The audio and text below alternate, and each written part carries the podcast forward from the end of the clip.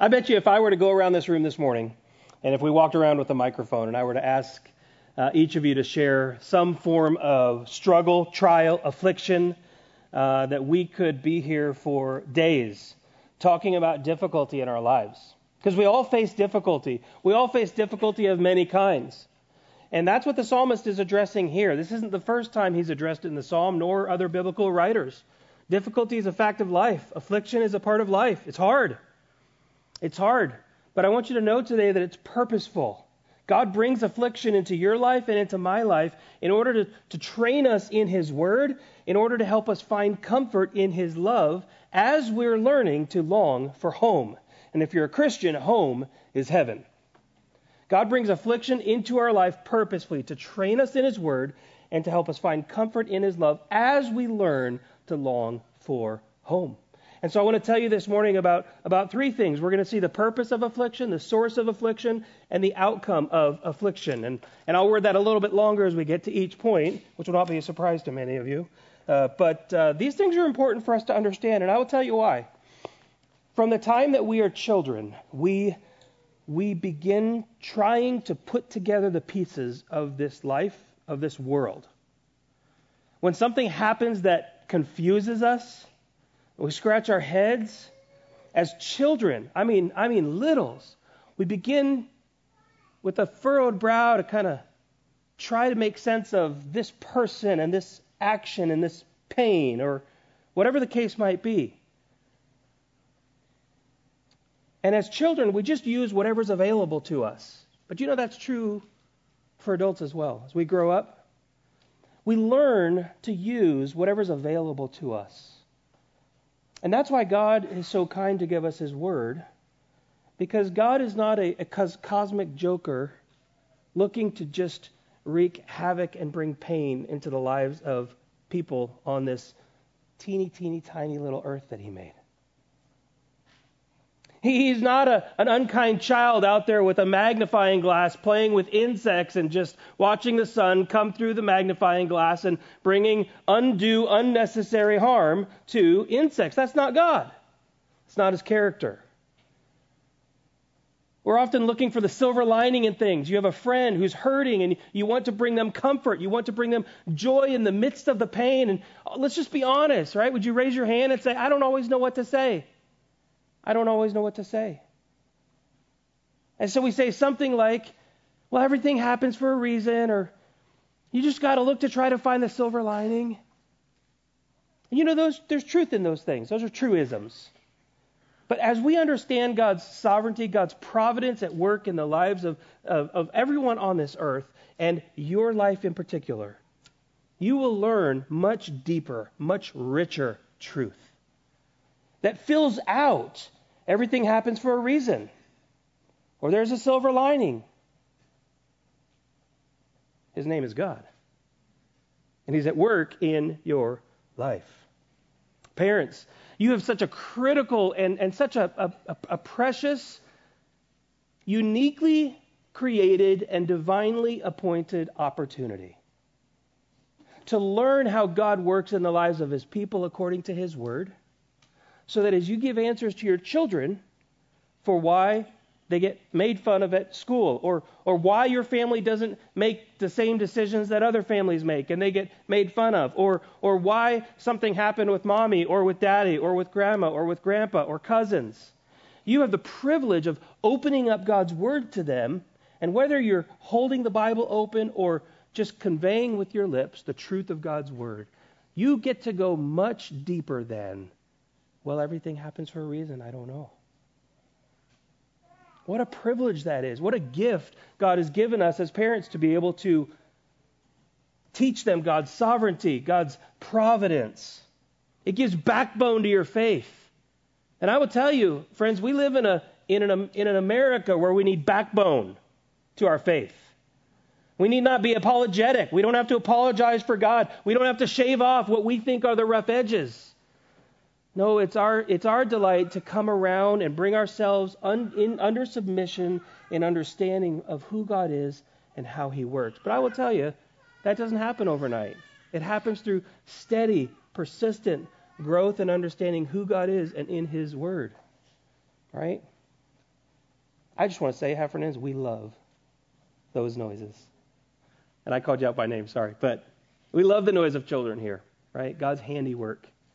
Children that we get to raise up and teach the truths of God's word. You know, it helps to think about several kinds of affliction. I'll mention five. You could probably come up with some more this morning. Suffering is common to everyone. Every one of us, as I said in the beginning, endures some kind of suffering, right? If you ride a bike long enough, you're going to get bumps and bruises. You're going to get scrapes at some point in time, right? You play a sport long enough, probably going to get hurt at some point in time. Everybody goes through what we might call common suffering to everyone.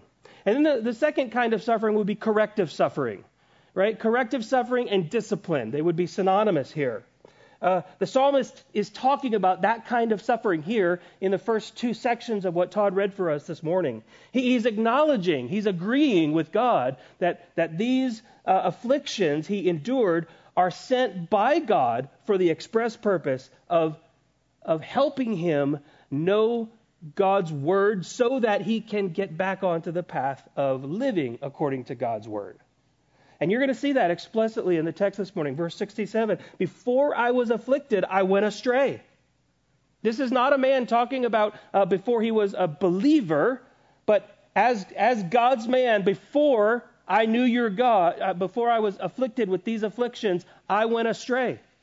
But now I keep your word. This is discipline. This is discipline. And who disciplines us except a father who loves us? No one likes discipline at the time. Discipline, I want you to remember, is not, is not punitive. Discipline is not punishment. And this is where uh, parents, grandparents, it's important to use uh, helpful words as we talk to our kids about uh, what we're doing as we're training them. We're not punishing them. We're not trying to bring purposeless pain. We're not trying to get them back for anything. There's purpose in discipline.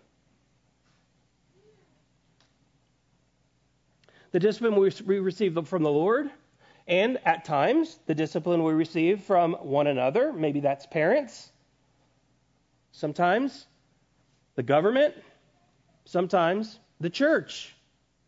God's instituted all three to bring discipline into one another's lives. When Jesus Christ died on the cross, however, Jesus didn't receive didn't discipline because he had not sinned. He received punishment. He received the wrath of God for your sin and my sin. Aren't you glad that if you're trusting in Jesus this morning for your salvation, there's no wrath that remains for you. Every drop of it was poured out on Jesus at Calvary. There is not an ounce, not a drop of a drop of wrath that remains for you. Jesus Jesus was, was trained in his obedience, but Jesus did not have to be trained in godliness.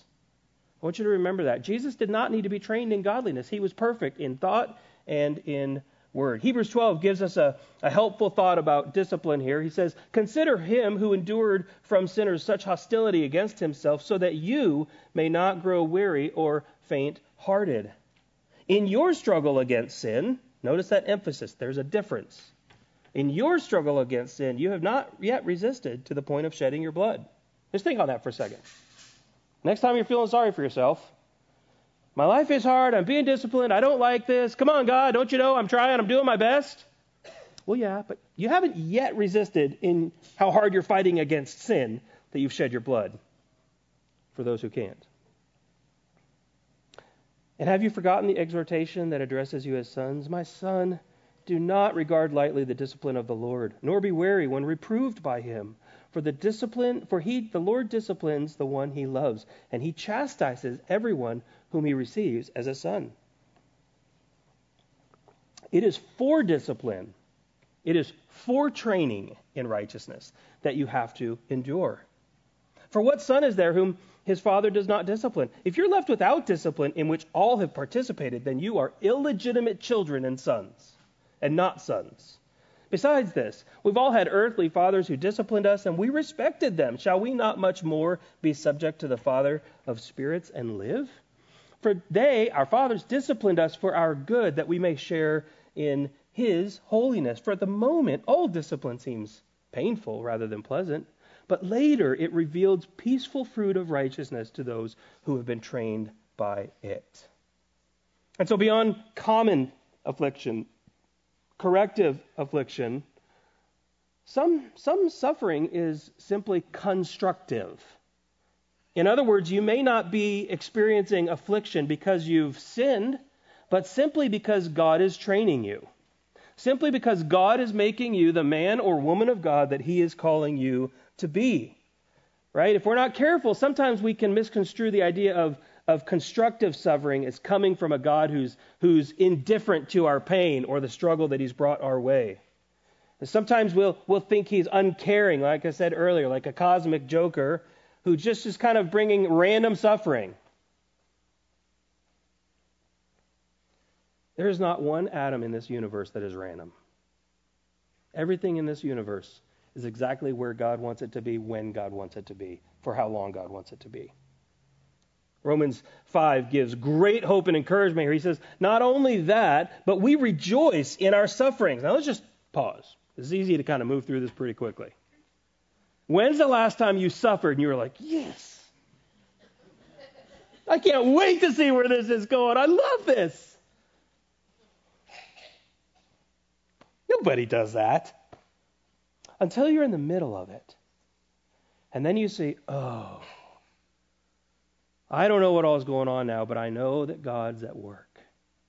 I see that God's up to something. You know, different, but kind of like some of those kids you might have in your family, and you're like, you see a certain look on their face, and you're like, what are you up to? Right? I mean, it's okay to ask a question like that to the Lord. Lord, where are you in this? What are you up to? What are you doing here? Because, like, I hate this, but I love you. And so I know something's going on. I know something's going to go on, and and I just know from experience what I say I hate right now, I might just actually like in a few hours, days, weeks, maybe months or years. Some, some, some affliction is solely for the purpose of glorifying God. John 9, we read a story, and I don't have time to go into it in much detail, but we read a story of, of Jesus coming out of the temple, and as he was coming out of the temple, one of his own afflictions, they were ready to stone him. This was sort of like a, a frequent thing in the life of Jesus. People plotting his death and ready to take him out. And so he comes out of the temple, and there's a man uh, sitting there not too far away that he walks past who was born blind.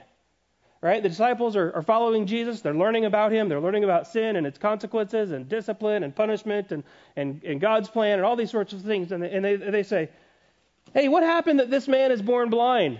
Did he sin or did his parents? And Jesus said, I'm paraphrasing, it was neither him nor his parents who sinned, but that the work of God might be displayed in his life. Now, I want you to think about this. God created a man who was born blind.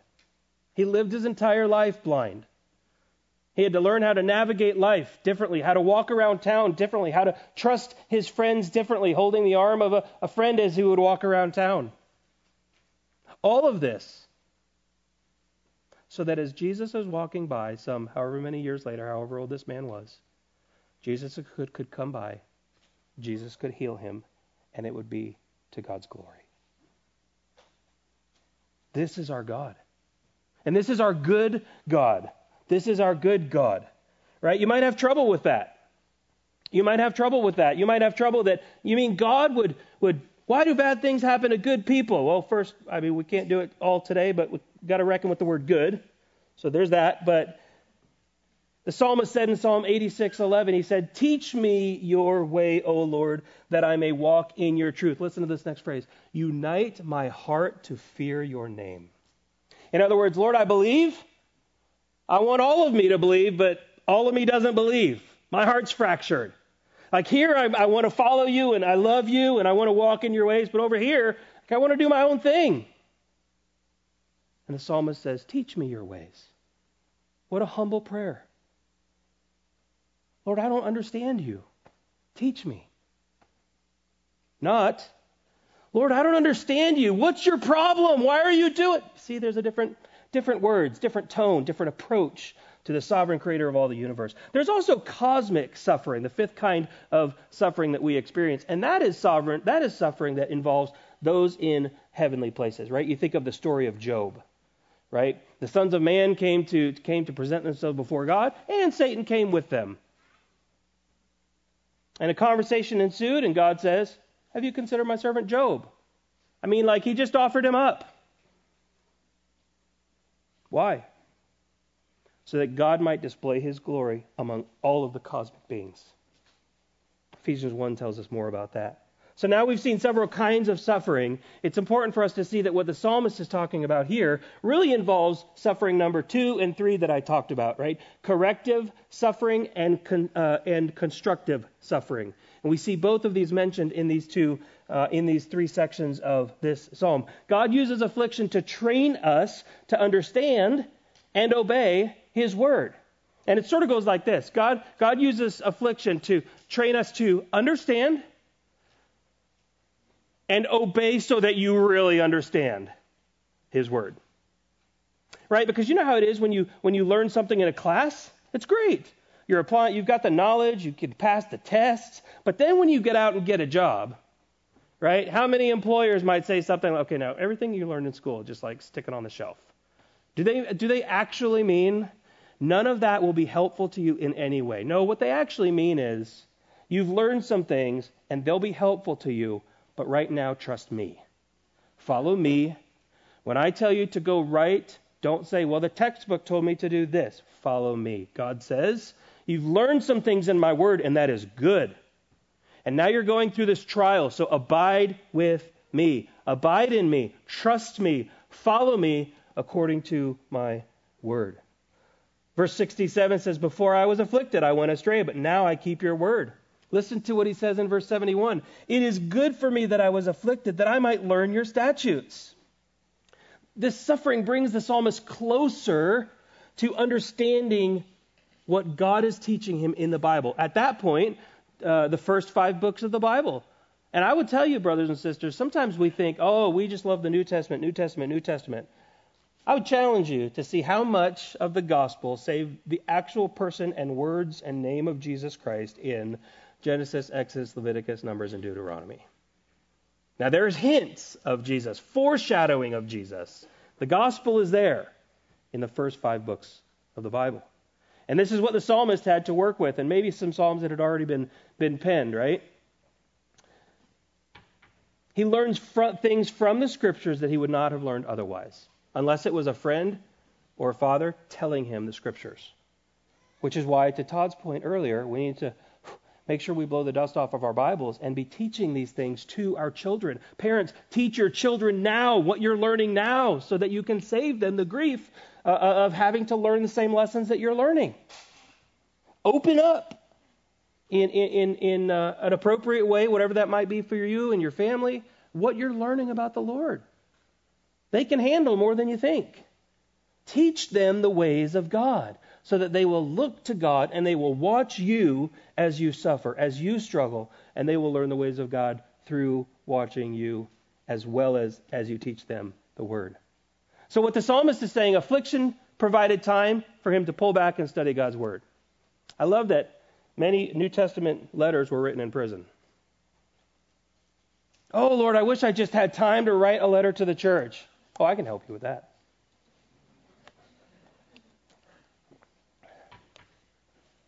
Oh Lord, I just pray for this jail ministry over here. I'd love to see people over here coming to know faith, even even uh, jail keepers and whatnot. Oh, I got you. I can I can help you there. In fact, you'll be a cat. There'll be a captive audience. You can preach all day long. They can't do anything about it. You can sing. I'll handle the rest. Bars? Got it. the psalmist had time to study the word. It provided an impetus or a motive to study the Bible. It's good to have your Bible reading plans. It's necessary. It's helpful to have your Bible reading plans, but there are times to sort of well, either continue doing your Bible reading plan and, an, and then add an extra level of study to go after a particular thing that you're really, really, really wrestling with, to understand what God says about a particular topic. Notice this constructive affliction, right? Uh, Hebrews 5 8 says, Although he was a son, Jesus, he learned obedience through what he suffered. Jesus learned obedience through what he suffered. And here the psalmist says in verse 81 and 88, My soul longs for your salvation. I hope in your word. Verse 88 In your steadfast love, give me life that I may keep the testimonies of your mouth. Do you notice? Do you notice the commitment that's attached to learning? Lord, teach me this and help me endure, and I will obey. Teach me this so that I can understand, so that I can tell others. There's always a motive that's attached to bringing God glory. God brings affliction to develop our endurance, our character, and our hope. And He comes to increase, understand this increasingly and at deeper levels over and over again. This wasn't one simple suffering. Now, we don't know the exact scenario of this psalm, but this wasn't one simple suffering. It's too rich for that to be the case. Martin Luther knew the Bible well. In fact, he translated the Bible into the common language, and he said, I never knew the meaning of God's word until I came into affliction. I have always found it, affliction, one of my best schoolmasters. So, as Christians, we need to embrace affliction as our tutor, our helper from the Lord. The second point I want you to see is the source of affliction is coming from God's faithfulness. Or you might say, God who is faithful. You ever seen someone come in and you, you thought, oh man, here comes trouble? I had a friend say to me yesterday, whenever you walk my way and you start with, I'm not going to tell you because I'm not going to give you my tell. whenever you start with this certain phrase, I know you need something. I was like, oh, true right? Or you see someone coming and you're discouraged and you're like, oh, there's the sunshine I need in my life today. You right? Brother and sister, friend, when you see suffering coming, when you begin to experience affliction, what you can bank on is that your faithful Heavenly Father is working all things to the good of those who are called according to his purpose. He is shaping you, He is sharpening you, He is molding you to be more and more like the image of his son, Jesus. Verse 73, he says, you, you made me then, right? Your hands have made and fashioned me. Give me understanding that I might learn your commandments. In other words, you made me in my mother's womb, now make me yours entirely. Make me look like you. Make me walk like you. Make me talk like you. Make me believe like you. Make me love like you. Make me hope like your people should hope. God, you know my strengths, you know my weaknesses. Sometimes we, we say, I'm guilty of this, I can't handle another day of it. Well, I will tell you that if you're experiencing it, God says you can handle another day. And there are times to come alongside of people and hold their hand and pat them on their shoulder and and come alongside with sympathy and empathy and encouragement. But there are also times to come along inside and say, Brother and sister, stand tall. You're a child of the living God who loves you, who's shaping you, and you can handle this, not on your own strength, but with God's strength and with the help of the body of Christ. Look at God's word, lean into God's word, memorize God's word so that you might not, as Todd said, sin against the Lord, so that you might glorify God with your whole life, so that you can bring your perspective out of just uh, shrinking your perspective to just my world and my pain and my struggle and see, oh, this might not only be for me. This might not only be for me. Paul gives a a great promise in 1 Corinthians 10. No temptation has overtaken you that is not common to man. God is faithful. That's the hinge point. That's what anchors everything. God is faithful. God's faithful love is bringing you affliction. God's faithful love is bringing you affliction. Now, wait a minute. I thought it was these evildoers who were assailing me that are bringing me this trouble. I thought it was these people that in the in the 80s of this passage tells us they're digging a pit for me. I mean, like they want to put me in the earth. They want me to be six feet under. So who is it? Is it them bringing it or is it God? Yes, but God is the winner.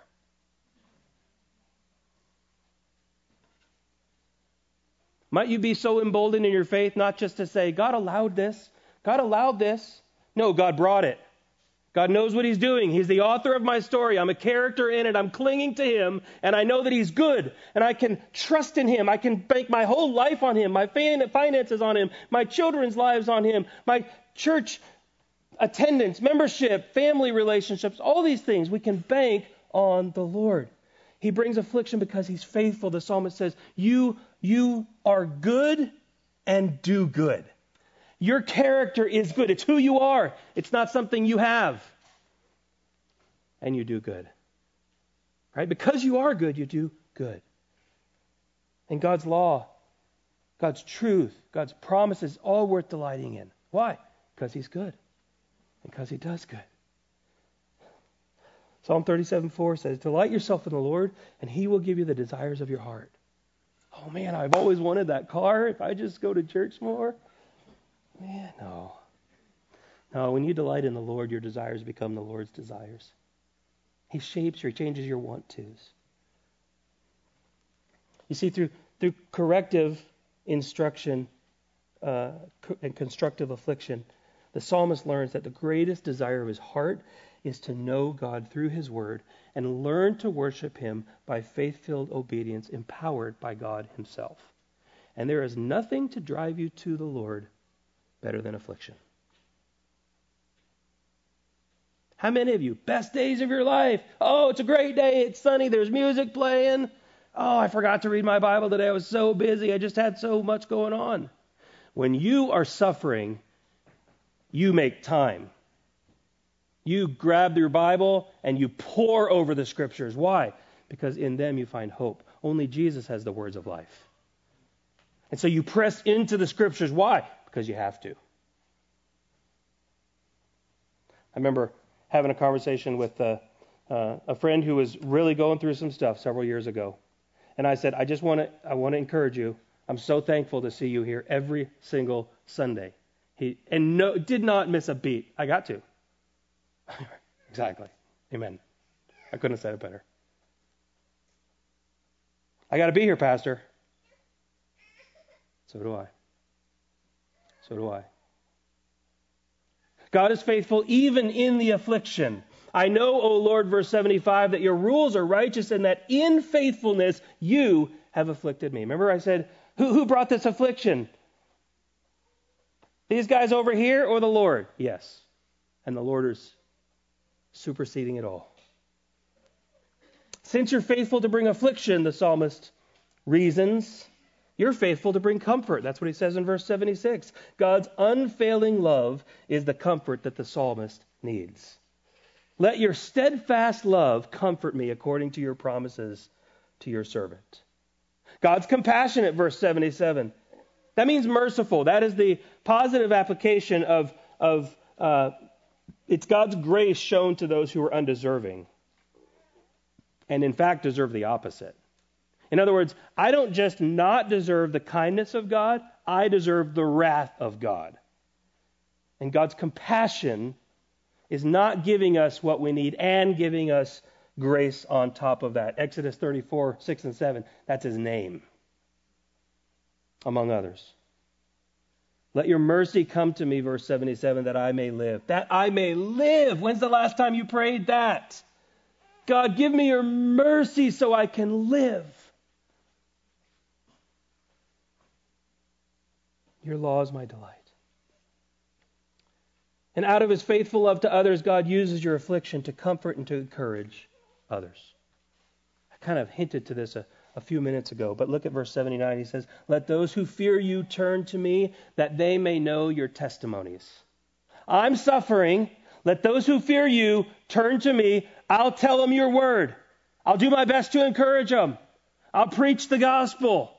I'll tell them you're faithful. Give me strength. Not just to make it to be able to put my head on the pillow. No, give me strength to be able to encourage others with your truth. All right? Do you, do you pray in your affliction like, how do others see my affliction, Lord? How, how do I live out my affliction in the midst of others so that others are positively affected by my struggle, by my challenge? I want God to get the glory. You begin to pray that others view God rightly through your affliction. You begin to ask how you can teach others through your affliction. Those who fear you shall see me and rejoice, because I have hoped in your word. Parents, I want to encourage you again. I can't, I can't encourage you strongly enough. When you're suffering, when you're enduring affliction, go beyond everything happens for a reason. We don't know the, the specific answer for every particular trial, no, but we do know that God is faithful. We do know that God makes no mistakes, not one. A challenge you're beset with, a besetting sin, an illness, repetitious relationship struggles, job struggles, financial struggles, every bit of it directed to shape you to be more like the Lord. Parents, help your help your kids to see this in deep ways, in meaningful ways. And I will tell you this doesn't mean that you have to be dried up from tears. You can be in your tears. You can be weeping. Mom, what's wrong? And you can be honest and help them to see that you're going through a struggle and that God is faithful. Well, why is this happening? I don't know if I can tell you the exact answer, but I can tell you this nothing comes into your life and into my life that God does not wrap in a package and tie the perfect bow on as the perfect trial to make me more like Jesus. Your three year old, four year old, five year old, nine year old, 12 year old, 17 year old, 20 year old begin to learn that.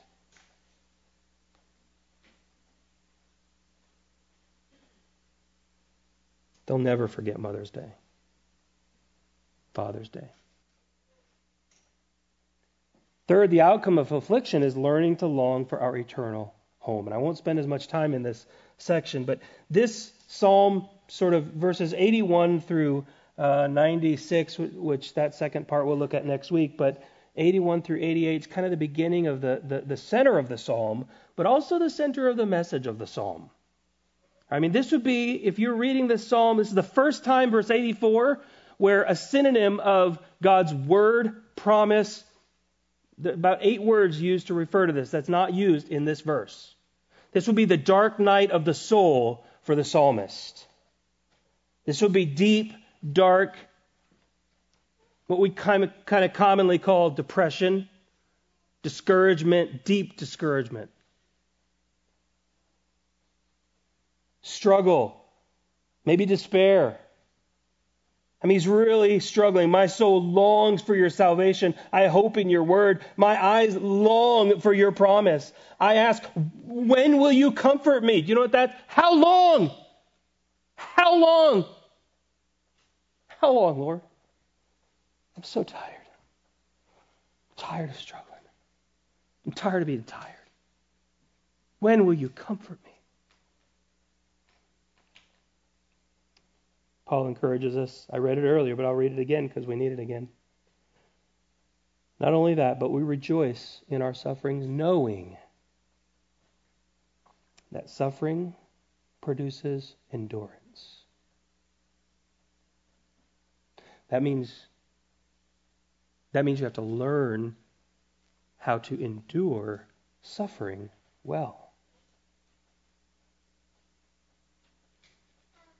Not just surviving, enduring through it, which produces character. Character produces hope, a steadfast confidence that you will see the promises of God because He's faithful, and hope does not put us to shame because God's love has been poured into our hearts through the Holy Spirit who has been given to us. I want to challenge you, friends. You're going to get all kinds of advice from friends. I want to be blunt, truthful, and kind. Sometimes I've given people the worst advice. Sometimes I've heard Christians give people atrocious advice. Why? Well, because we feel for people. We don't like watching people hurt. We don't like watching people suffering. And so we say what makes sense according to our own understanding. The problem is we're not obeying uh, Proverbs, you know, 3, 5, and 6. Trust in the Lord with all your heart and lean not on your own understanding. Lean not, lean not, lean not on your own understanding. In all your ways, not some of your ways, not most of your ways, not the easier ways, in every single way that you can conjure up in your mind and your heart, uh, in all ways, acknowledge him and he will direct your paths. He will make your path straight. He will uphold you with his righteous right hand and keep your foot on the path of righteousness for his name's sake. Romans 8, I mean, all over the Bible. Learning to long for home is learning to see the fulfillment of, I should say, learning by seeing the fulfillment of God's past promises applied to past and current situations, which is fuel for your faith that God will sustain you and that God will keep every promise that He has ever made. We use it as fuel for faith in God's future promises. Spurgeon says, This octave is the midnight of the psalm, and very dark and black. But even in the darkness, stars shine out. And the last verse gives, he says, the promise of dawn the verse prior, 87. They have almost made an end of me, but I have not forsaken your precepts. Do you see a man clinging to the Lord? I mean, he is breaking a spiritual sweat, doing everything that he is able to do in his human power and supernatural power to cling to the Lord. Don't be lazy in clinging to the Lord. Bust it all out. Put all you've got into practice. Call your friends. Drop your pride. I'm not sure what I believe anymore. I need you to pray. Oh, no, you know. No, pray. Okay. Don't talk me off of, just pray. Okay, okay. Put it like that. I need you to pray for me. Fantastic. Your friend calls you. Man, I'm really struggling. I need you to pray. Okay, yeah. Don't forget to pray for them. The prayer of a righteous person is powerful and effective in its working. God, the sovereign God who needs nothing, chose to use human prayer as a means for directing his working in ways that boggle the mind. But it's true. So pray. I have not forsaken your pre- precepts. Verse 88. In your steadfast love, give me life, that I may keep the testimonies of your mouth. There it is again. Give me life so that I can obey you. Because in obeying you is great joy. In obeying you is rich promises. Just very briefly, a lot of ancient writers have talked about uh, Hebrew letters and their shapes and different things like that. Well, one uh, some writers talk about this letter Kaf. It's kind of like a backwards C. If you put it on its side like a U. And not to over spiritualize anything, but if you just think, this is often thought of as a, a hand held out to receive some gift or blessing. And if we take this letter, this U shaped letter, when turned, turned on its side, and we say, God, I'm empty. Fill me. The world says meditation is emptying yourself. God says it's filling yourself with Him and His Word. I got nothing, Lord. You might not be somebody who raises your hands when we sing. That's okay. That's okay. Sometimes I raise my hands like this in praise. I, feel like if I could just touch the ceiling, it wouldn't be high enough. Right? It doesn't make me any better than you. If you don't, if that's not you, that's that's okay. That's all what this is about. But there are times I just hold my hands out like this. I just say, God, I'm really struggling. Really need you. I got nothing. Fill me with what, what you want me to give back to you. And isn't that what exactly what he did when Jesus came and gave his life on Calvary? So that through his death, burial, and resurrection, God's love through his Son could be poured into your hearts. So that you can face affliction with joy, with hope, with a smile, even through tears.